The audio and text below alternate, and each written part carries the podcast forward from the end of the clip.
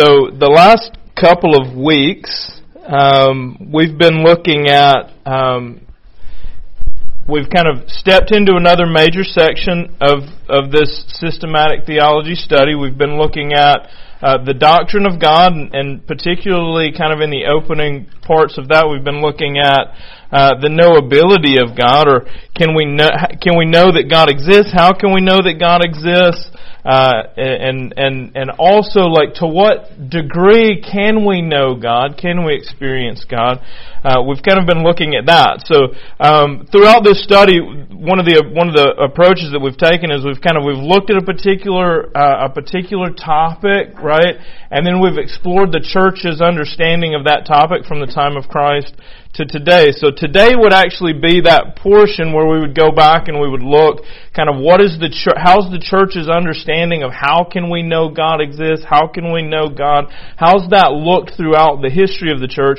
Um, today being Easter, I wanted to kind of take a different approach to that. So what I wanted to do today um, is I actually want us to look and I want us to explore how God Himself has been making Himself known throughout history, right?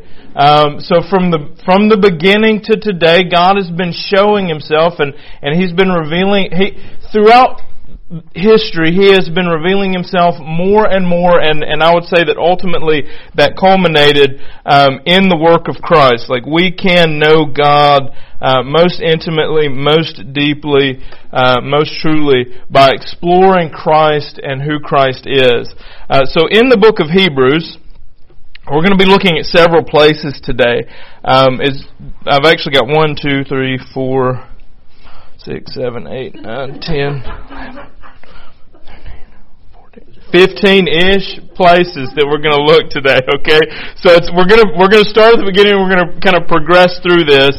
Um, so let me let me myself flip to uh, flip to the book of Hebrews here. Um, Oh, I flipped to James. That's because I've got fat fingers and my screen has really tiny words. Do you always start at the beginning of the Uh, yes, we're going to start at the beginning quite literally, and we're going to we're not going to read everything. We're going to progress pretty quickly through this.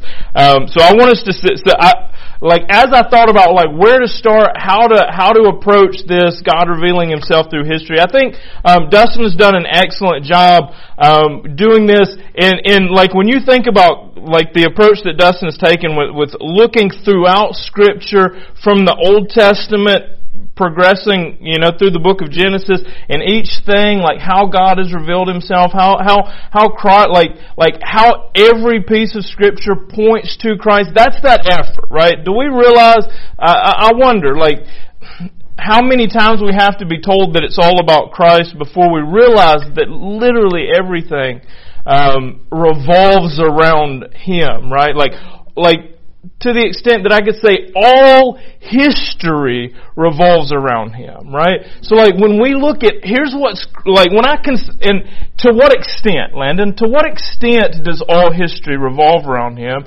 So much so is that, is, is the, is it true that all of history revolves around him that we look at the lives of men in the Old Testament and God so constructed history that their lives testify to who Christ would be sometime later, right? So like, like God has orchestrated all things to point and glorify himself in the work of Christ, right? So like he steers all of history. And I think I think the book of Hebrews does a good job at highlighting this. Um, and so like if you were to look at the book of Hebrews, much of the book of Hebrews you could summarize it by saying that Hebrews is trying to tell you that Christ is the greater, right? Or Christ is the superior right? So like you've got these shadows that are, that are seen clearly in the work of Christ and Hebrews goes through the effort of making that known, right? So we're going to look at, at various places of scripture today where we're going to see that Christ is the greater prophet. He's the greater servant. He's the greater messenger, the greater minister, the greater brother, the greater, the greater human, the greater man, the greater sacrifice, the greater helpmate. He's the greater Moses, the greater Joshua, the greater high priest. He's the greater Melchizedek. Melchizedek. He's the greater hope. He's the greater mediator. He's the greater intercessor, right? So like all of these things we can see in this one book, right? Like, like this is like that's a lot, right? So like, I want us to I want us to read all the scripture so that we see that it's pointing to this, and then we and, and then we're going to look kind of at we're going to glance at Hebrews uh, 11 as well uh, given enough given enough time here uh, to see how even in the lives of the people who are listed in kind of the hall of faith there, that we see that Christ is the greater, right? Like that He is the greater there as well. Um, so Hebrews chapter 1, um, verses 1 and 2. Long ago, at many times and in many ways, God spoke to our fathers by the prophets, but in these last days He has spoken to us by a Son, whom He appointed the heir of all things, through whom also he created the world. So one thing that I want us to one, one thing that I want us to note here is that is that is that Hebrews here is pointing out to us as well what what I would call this progressive revelation of God to man, right? Is that in the past God revealed himself and how did he reveal himself? Through the prophets, right? And if you go and you look from the very beginning, from like the first like like prophecy of Christ coming, right? Like, like where he's, where, where God himself is speaking to Adam and Eve and, and he, he says to Eve that, that, that, that her offspring will crush the head of the serpent, right? Like this first glimpse to the promise that, that there's something to look forward to that God is going to do working in history. Like, from that point on, God progressively revealing Himself to mankind, choosing for Himself a people, giving word, giving His word to them, giving His law to them, revealing His character to them, progressing through prophet after prophet, king after king, right? Like, and God is continually showing more of who He is, ultimately that culminating in Christ, right? Ultimately, at the resurrection, we see most clearly that all that Christ said about who He was is true because dead men stay dead unless they are God. Right? Right?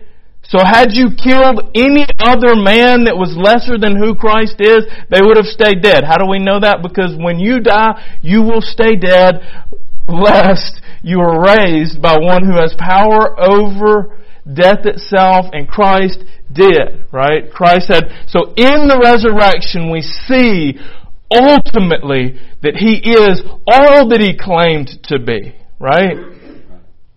So we see that in him. So, so God has been revealing himself ultimately, that culminating in the last days here, um, he's spoken to us by his son, whom he appointed the heir of all things, to whom also he created the world. So the prophets were good, but Christ is greater. Christ is the greater prophet. Hebrew, Hebrews 1, 3, and, and 4. So, uh, He is the radiance of the glory of God and the exact imprint of His nature. So if you're wondering, what do you see when you look upon Christ, right? What do you see when you explore who Christ is? The answer to that, God. Right? He's the exact imprint of his nature and upholds the universe by the word of his power. Consider this, when Christ died on the cross, this statement about him was true. In death, he held the universe together. Though his human flesh died, he was God. And you cannot kill that. Right? And that God can give life to the flesh. Right? So while he was hanging on the cross, in no way did he struggle to keep all the particles in motion. Right? We see that in Christ. So after making, continuing on in verse 3, after making purification for sin, he sat down at the right hand of the majesty on high. having become much superior to the angels, as the name he has inherited is more, is more excellent than theirs, so he's greater than who? He's superior to the angels here. Now, now we reflect on what are the angels like? What were their purpose? What do we see them doing throughout scripture? We see them as servants, messengers, ministers, right? So like, we see them serving the Most High. We see them bringing words from God to man, so they're messengers, and we see them ministering unto men, right? So they are servants, messengers, ministers. Christ is superior in all respects to them, just as his name that he has inherited is more excellent than theirs. Uh, let's flip now to Hebrews chapter 2 verse 11. So Hebrews 2:11, uh, for he who sanctifies and those who are sanctified all have one source. That is why he is not ashamed to call them brothers. This is speaking of Christ. Here Christ is our brother and Christ is the better brother. Right? So when we, when we reflect on all of humanity and all of history, like, like there's gonna be a part where we're gonna look and we're gonna see Abel, and Abel's sacrifice could not cover for Cain. Right? Right? Right? As, as, as accepted as his sacrifice was, his sacrifice was not good enough, right? As a brother, he could not provide a sacrifice sufficient for his brother. Not so with Christ. Christ is the greater brother, right? Whose sacrifice is sufficient for his brothers and his sisters. Hebrews chapter 2 verses 14 and 15 since therefore the children share the share in the flesh and blood he himself likewise took part of the same things, that through death he might destroy the one who has power over death, or has the power of death, that is, the devil, and deliver all those who, whose, uh, all those who through fear of death were subject to lifelong slavery. So what does it mean that, that, that he, that he himself took part in the same things here? Right? Yes. Yes. Yes. So he took yeah, he took part in humanity, right? Like he became human, right? He became flesh. He took on flesh. He is the better man, right? He is, he is the more, he is, he is the better human. The, he is when we look at what it means to be mankind, right? We look to him and we see what we will in and through him become, right? Like he is the better man. And he's the better sacrifice there as well, right? Like, like it's through death that he destroyed the power of death. Right? He is the better sacrifice. Chapter 2 verse 18, for because he himself has suffered when tempted, he is able to help those who are being tempted. What does that tell us about him? He is the better helpmate, right? He's the better helper. Because, yes, yes, he has, like, there is no suffering that man has endured that the Savior has not endured. Right? There's, there's none. And I, none. Right?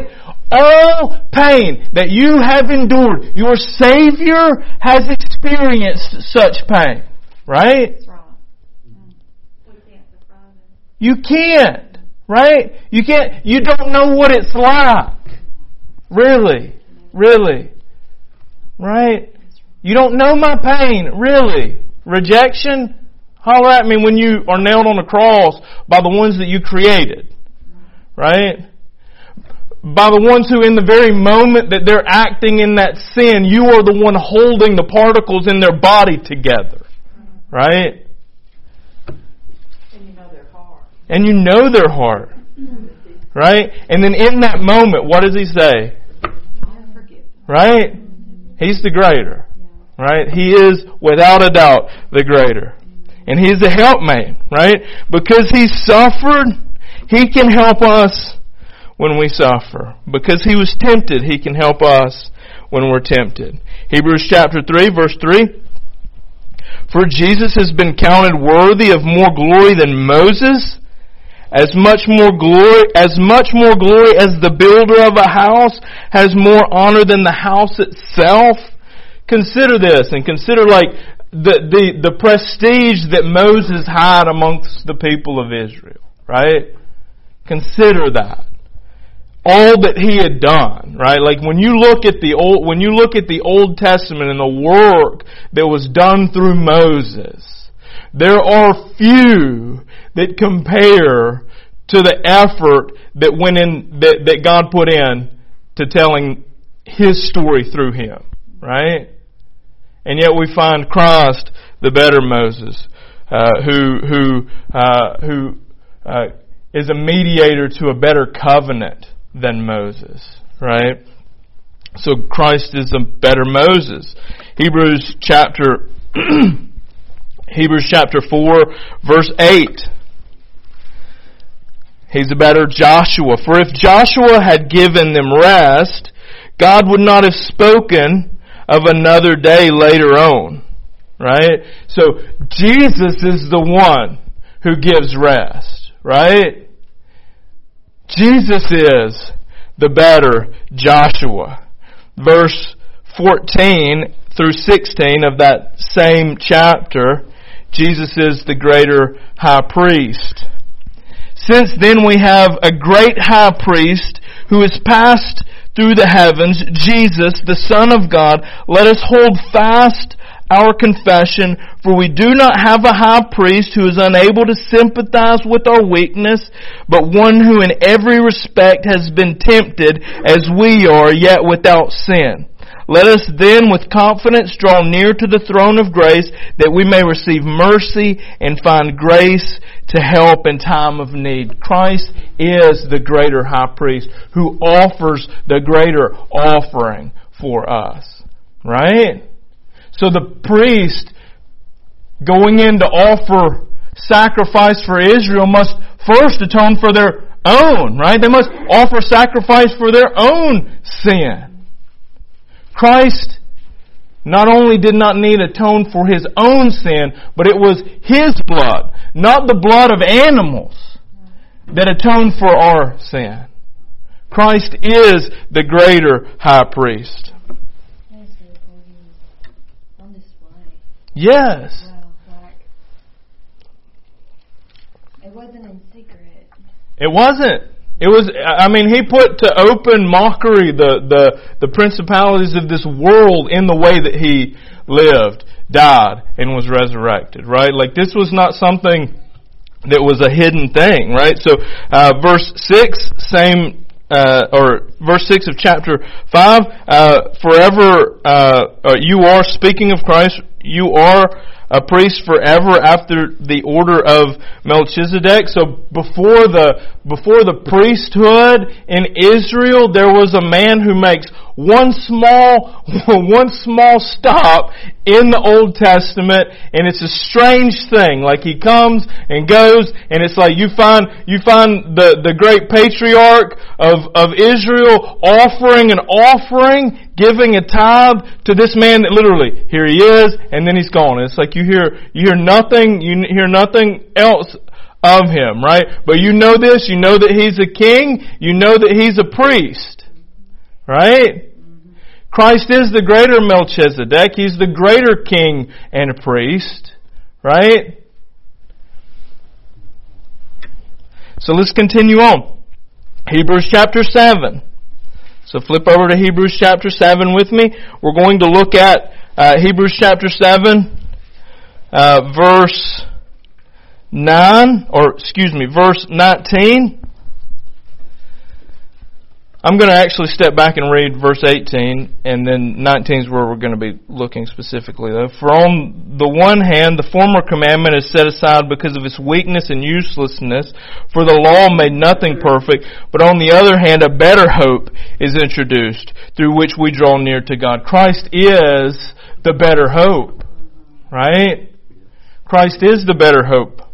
He's the hope that we rest in, the hope that we ultimately hope for. He's a better mediator in verse 22 of that uh, that same chapter. This makes Jesus the uh, guarantor of a better covenant, right? He's the mediator of a better covenant. He's a better mediator. He's a better Moses, a better Joshua. So let's look now uh, at verse 25 of that same chapter. Consequently, he is able to save to the uttermost those who draw near to God through him, since he always lives and makes intercession for them. Christ is a greater intercessor between us and the Father. Let's look now in chapter uh, 8, verse 6. We're going to see again where he's a, where it speaks of him here as being a mediator. So verse 8, or chapter 8, verse 6. But, but as it is, Christ has obtained a ministry that is much more excellent than the old ministry as the covenant he mediates is better since it is enacted on better promises. Right? So we hope in better promises Christ is a mediator to a better covenant. Let's look now at verse 12 of chapter 9. So chapter 9, verse 12. Actually, I'm going to go back and I'm going to read a, a little bit a little bit more. I'm going to go back into 11 here as well. So, but when Christ appeared as high priest of the good things that have come, then through the greater and more perfect tent, not made with hands, that is, not of this creation, he entered once for all into the holy places, not by means of the blood of goats and calves, but by means of his own blood, thus securing an eternal redemption.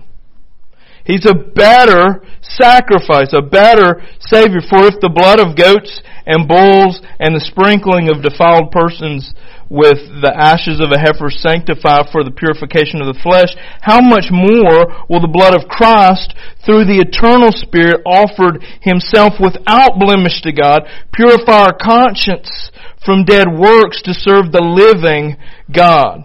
Let's flip over now to um, which here's here's what here's what we'll do because we're we're going to end up running short on time, and I don't want us to run too far over today. I want us to be able to dismiss um, in appropriate time. Read through uh, read through the whole of faith on on your own.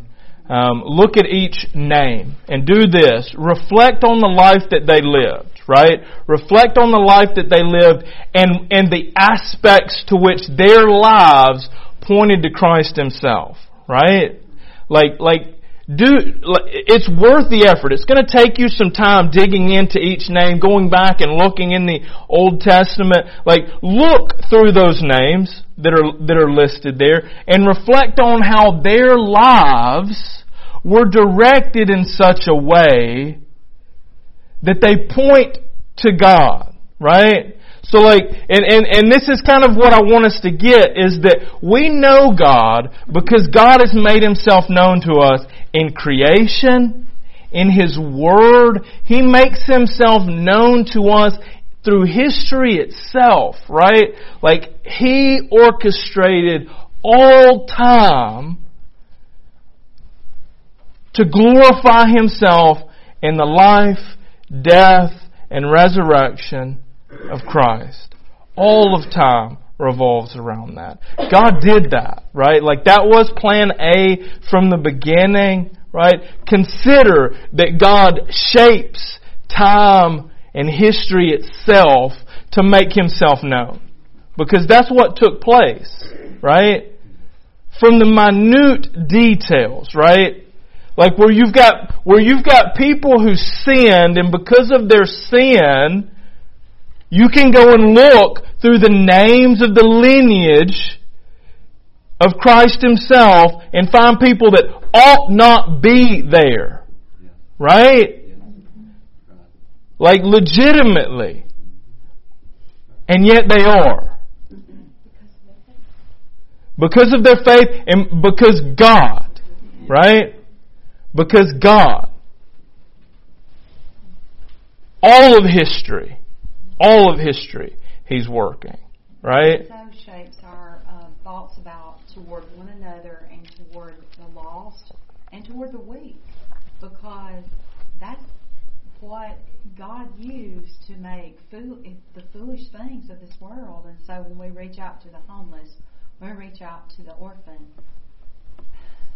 we that's that's the people. Yeah. You, you know Yeah. that we are reading about, or Yeah. those that are drunk, or those that are have addictions. Like we we forget that's who they were Yeah. Yeah. Absolutely. and who we once were. You know. So God has made himself known to us. And in the work of Christ, we see that he desires intimacy with us, right? Like he became flesh to make himself known, right? When we look at Christ, we see the fullness of God, right? Like we know who God is by looking upon Christ, right? God has made himself known to us.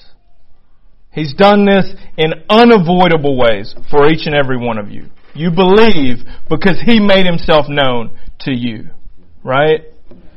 So I want us to end with this. Because we know Christ, we can respond to Him by drawing near to Him. Hebrews chapter 10, um, let's look at verses 19 through 25 here.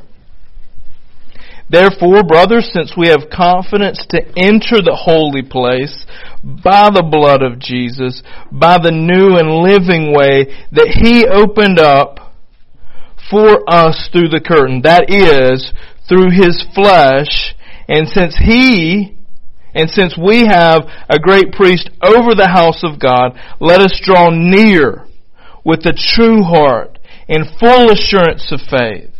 Lacking faith? Like, because the work of Christ, should we, should we like, should we draw near to Him in anything less than confidence?